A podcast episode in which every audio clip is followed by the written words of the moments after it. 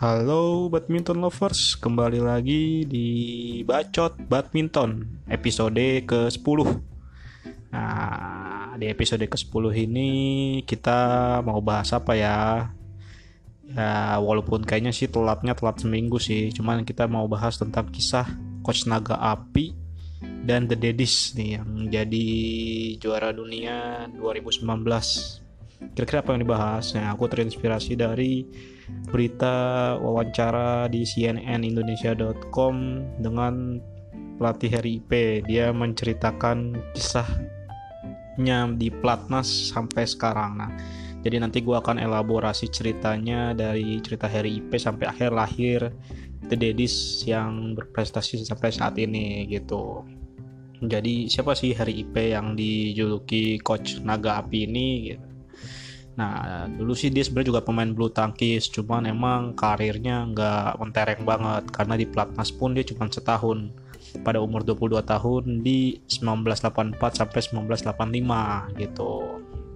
Waktu itu posisinya dia itu juniornya Christian Hadinata dan Lim Swee King. Tahu nggak nih legenda bulu tangkis Indonesia ini nih?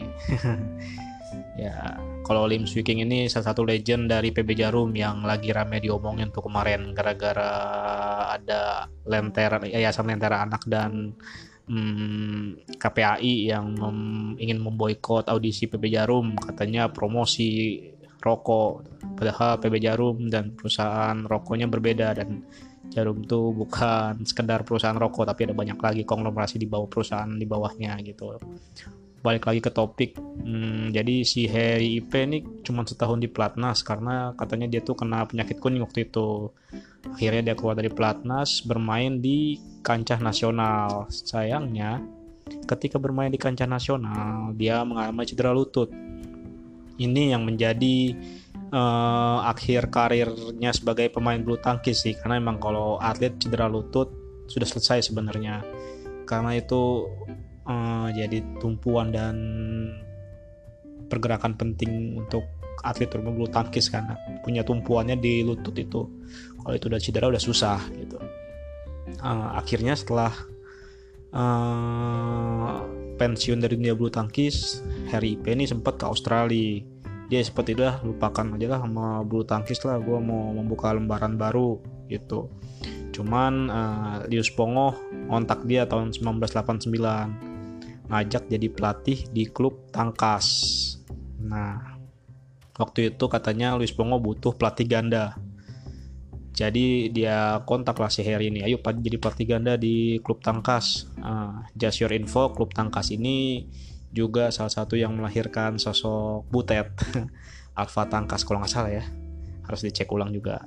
Nah, bersama Luis Pongo di klub Tangkas, ternyata Harry P dilirik oleh Platnas tahun 93. Waktu itu dia dipercaya masih di tim junior. Tim seniornya masih dipegang oleh Christian Hadinata. Hmm, targetnya Harry waktu itu adalah uh, di kejuaraan dunia junior. Nah, berjalannya waktu 6 tahun kemudian Harry P naik kelas menjadi pelatih senior menggantikan Christian Hadinata. Menariknya, ketika dia menjadi pelatih ganda putra senior awal-awal, dia langsung membawa Tony Gunawan dan Chandra Wijaya menjadi juara All England. Hmm, di sini uh, Tony Chandra sih kalau si Harry sebut underdog waktu itu dibandingkan pemain-pemain Korea yang punya uh, pukulan yang kencang-kencang. Uh, di final Tony Chandra secara mengejutkan ini mengalahkan Lee Dong Su dan Yo Yong Su dua set langsung 15-7 15-5 gitu. Ini menjadi mungkin prestasi pertamanya Harry ya di kancah bulu tangkis sebagai pelatih gitu di seniornya. Hmm, kemudian setelah menang di All England, prestasi Tony Chandra sebenarnya cenderung menurun. Dia suka selalu kalah melawan ganda Korea itu tadi karena ganda Korea ini punya uh, pukulan-pukulan uh, yang sangat kuat sehingga uh, Tony Chandra suka kerap kesusahan menghadapinya. Namun dari segi teknik pemain Indonesia ini lebih jauh unggul ketimbang pemain-pemain Korea waktu itu gitu. Nah, hal itu membuat si Harry punya ide nih, wah teknik udah unggul, berarti saatnya untuk ningkatin uh, power nih. Nah, si Harry melatih si Tony dan Chandra ini menggunakan raket squash. Emang raket squash lebih berat daripada raket bulu tangkis ya? gue juga nggak tahu sih apakah itu lebih berat dari raket bulu tangkis atau enggak cuman dia menggunakan itu untuk meningkatkan powernya hasilnya di tahun 2000 Tony Chandra menjadi meraih emas di Olimpiade 2000 Sydney setelah mengalahkan lawan yang sama Lee Dong Soo dan Yo Yong Soo. Kayaknya waktu itu sih ganda Koreanya emang lagi oke-oke banget sih. Karena kalau ngeliat dari uh, grafik drawingnya lumayan mendominasi gitu. Nah, dari tahun 2000 sampai 2008, Harry Penny terus berada di posisi pelatih ganda putra senior sampai akhirnya ada kejadian di 2008. Harry IP keluar dari pelatnas jelang Olimpiade 2008 Beijing. Ada apa nih? Nah, waktu itu sih dia lagi nyiapin Markis Kido sama Hendra Setiawan untuk di Olimpiade agar bisa meraih emas. Cuma tiba-tiba Kido bilang ke pengurus kalau dia tuh nggak cocok dilatih sama Harry IP. Ini penuturan Harry IP yang gue kutip dari CNN Indonesia ya. Nah, lalu Harry bertanyalah kepada Kido ehm, apa alasannya. Cuman di berita itu tidak dituliskan juga hasil wawancaranya alasan Kido ehm, nggak uh, cocok dengan Harry IP gitu. Cuman Harry IP berasumsi uh, kayaknya si Kido ini ingin menaikkan Sigit Pamungkas Siapa Sigit Pamungkas ini? Sigit Pamungkas ini adalah pelatih PB Jaya Raya yang mempertemukan Kido dengan Hendra sejak 98. Nah, kayak sih ingin nostalgia balik ke pelatih lamanya lah gitu. Hasilnya apa? Oke, Kido Hendra berhasil meraih emas di Beijing setelah mengalahkan pasangan Cina yang legend juga Chai Yun dan Fu Haifeng lewat 3 set 11-21, 21-11 dan 21-16. Nah, akhirnya Sigit Pamungkas pun lanjut terus di PBSI sampai di, di 2009 itu sempat muncul berita uh, eh, PBSI tidak memanggil Heri IP dan Mulyo Handoyo. Mulyo Handoyo ini pelatih tunggal putra, pelatihnya Taufik. Kenapa gitu? Kabit Kabit Bin Pres PBSI saat itu, Lius Pengoh Pongoh bilang, ya masalah tidak memanggil Mulyo Handoyo dan Harry IP sih karena masalah kerjasama dan disiplin. Cuman di sini fokusnya sebenarnya ke Mulyo Handoyo yang dinilai sulit kerjasama dengan Mulyo Handoyo yang sudah tidak bisa mengatur anak anak buahnya itu Taufik Hidayat. Tapi tidak diceritakan lebih jelas kenapa Harry IP nggak dipanggil gitu. Mungkin karena prestasi sedikit Pamungkas di hmm, Olimpiade atau takut kalau misalnya sedikit Pamungkas diganti nanti Kido pergi pasangan emasnya hilang mungkin gitu ini cuma asumsi gue kalau yang ini. Nah, Nah, sayangnya kebersamaan Sigit Pamungkas dengan Hendra Kido ini sempat terganggu dan dia sempat pusing juga tuh ketika Kido berencana meninggalkan pelatnas pada 2019 eh 2009 maaf salah. Hilaf saya. Hmm, alasannya apa? Hmm, kita nggak tahu waktu itu. Kayaknya sih ada alasan juga dengan masalah adiknya di pelatnas juga Bona Septano. Jadi Kido merasa tidak adil dia merasa tidak di, merasa tidak diberikan keadilan di pelatnas waktu itu nah si Sigit pusing bakal sulit nih kalau ada pemain ganda satu pelatnas satu non pelatnas nah padahal si Sigit ini ada mungkin karena Kido eh cuman yang mendorong dia ada di pelatnas malah mau pergi kan pusing kan kepala Selesai cerita tentang Sigit Pamungkas, kita balik cerita ke Harry. Ketika dia meninggalkan pelatnas, Harry mengaku sempat ditawari oleh Malaysia jadi pelatih. Cuma dia waktu itu masih pikir-pikir lah, anak-anak masih kecil. Ya nggak ini juga mungkin kerja di luar negeri gitu kan, jadi TKI nggak sejadi pelatih juga. hmm. Nah, ya kayak mungkin jodohnya tetap di PBSI kali ya 2011 Sigit Pamungkas akhirnya mundur dari pelatnas. Nah, PBSI sih pun kembali memanggil Harry IP gitu. Di salah satu berita dituliskan berita tempo.co tahun 2011. Uh, Harry ngomong dia bertemu dengan Christian Hadinata dan setelah itu ditemukan kesepakatan akhir. Akhirnya Harry setuju dia balik megang ganda putra Indonesia gitu waktu itu tugas utama Harry itu adalah uh, Olimpiade London 2012 dengan ganda putra utamanya yang di pelatnas Bona Septano dan Muhammad Hasan. Si pasangan Bona Septano dan Muhammad Hasan ini diharapkan bisa tembus Olimpiade 2012. Hasilnya emang tembus. Cuman prestasi Hasan dan Bona ini di Olimpiade 2012 nggak terlalu mengembirakan lah. Karena cuman mampu sampai babak perempat final setelah kalah dari pasangan Korea Selatan Chung Jae-sung Lee Yong-dae 12-21 16-21 buat yang cewek-cewek pasti tau lah Lee Yong-dae siapa nah setelah gagal di hmm, Olimpiade 2012 Asan Bonani akhirnya memilih berpisah gitu dan konon katanya Ahsan memilih berpasangan dengan Hendra. Ini berita di tahun 2012-an akhir dengan alasan itu keputusan dari Ahsan yang merasa cocok dengan Hendra dan Hendra juga cocok dengan Ahsan gitu. Lalu Harry pun bilang, saya pun merasa Ahsan dan Hendra memiliki kecocokan karena mereka memiliki teknik dan kerjasama yang cocok. Walaupun saat itu usia Hendra udah 28 tahun dan Ahsan 28 tahun, cuman kayaknya itu bukan sebuah masalah lah.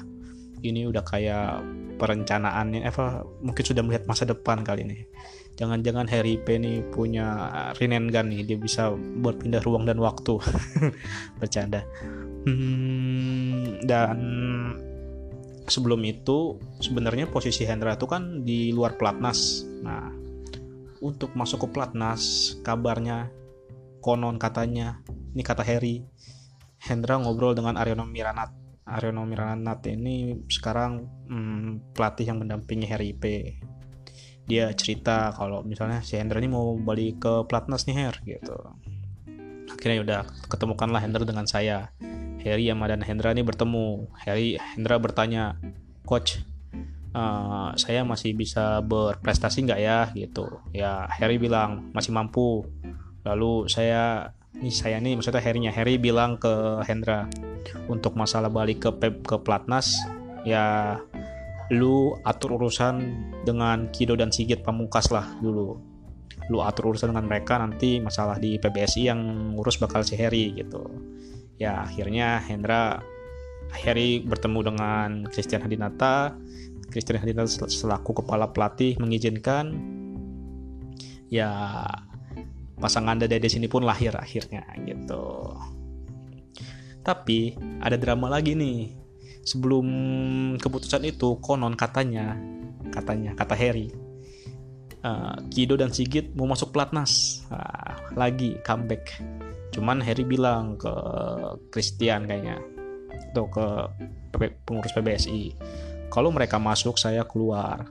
Pokoknya si Harry ini nggak mau dihianati dua kali lah dengan orang yang sama gitu. Oke, akhirnya si Chris pilih Harry dan mempertemukan Asan dan Hendra. Ya. Kalau di berita yang tahun ini sih yang di CNN Indonesia dia bilang si Hendra dan Asan ini ada pasangan yang klop karena Hendra lebih kuat di depan dan Asan kuat di belakang. Nah, dan memang akhirnya dia di sini menjadi terus berprestasi walaupun sudah veteran. Lalu bagaimana uh, debut Ahsan Hendra sebenarnya? Ahsan Hendra debut pertama kali di um, Denmark Open 2012. Waktu itu dilaksanakannya sekitar Oktober 2012. Hasilnya apa? Mereka kandas di semifinal oleh pasangan Korsel Shin Baek Chol Yo Yeng Sok.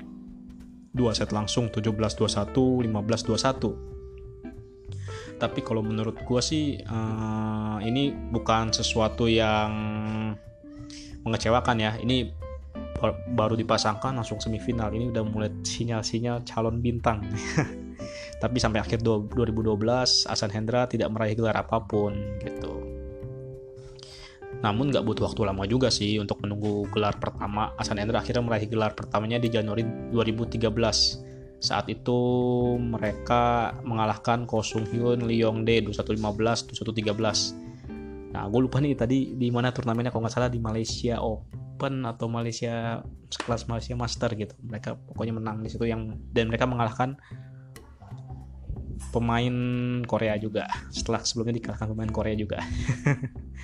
Hmm, nah, puncaknya di 2013 ini Ahsan Endra akhirnya bisa meraih gelar juara dunia pertamanya setelah mengalahkan pasangan Denmark Mathias Bo Karsten Mogensen dua set langsung 21-13, 23-21. Sepanjang 2013 pun mereka sudah meraih 6 gelar. Ini cukup prestasi yang luar biasa mengingat mereka baru dipasangkan ya nggak nyampe setahun lah ya setahun lebih dikit sudah bisa meraih 6 gelar sayangnya ketika mencapai Olimpiade 2016, Ahsan Endra ini seperti tampak di titik jenuh atau sudah mencapai di peak performnya.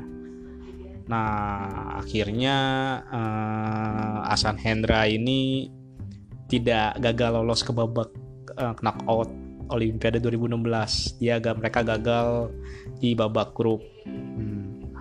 Setelah kegagalan di Olimpiade ini, Ahsan Hendra pun memutuskan untuk berpisah karena memang setelah Olimpiade sampai akhir tahun uh, perform, performa mereka stagnan dan itu sudah terjadi sinyal-sinyalnya sejak awal 2016 ketika mereka lebih gampang mati ketika menghadapi lawan-lawannya gitu. Akhirnya pada per 2017 Hendra Asan berpisah, Asan berpasangan dengan Rian Agung Saputro dan Hendra memilih berpasangan dengan pemain Malaysia Tan Bohye Tan Bon Hung.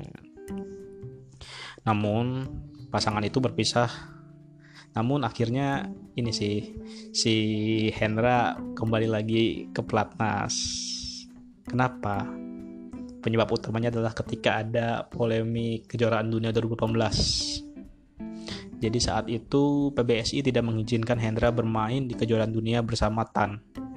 Alasannya uh, kalau Hendra ikut uh, akan ada pemain Indonesia yang tidak bisa ikut ke di kejuaraan dunia itu gitu jadi Hendra diminta berilah kesempatan ke pemain yang lebih muda.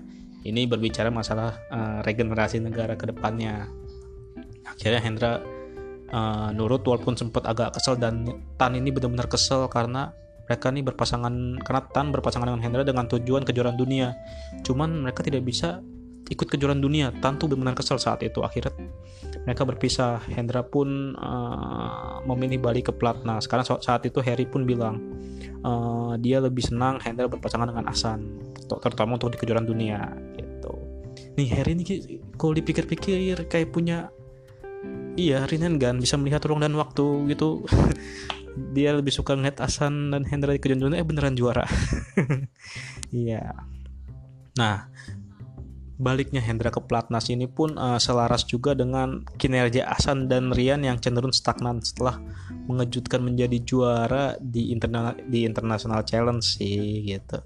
Tapi keduanya ini uh, stagnan sebenarnya kinerjanya.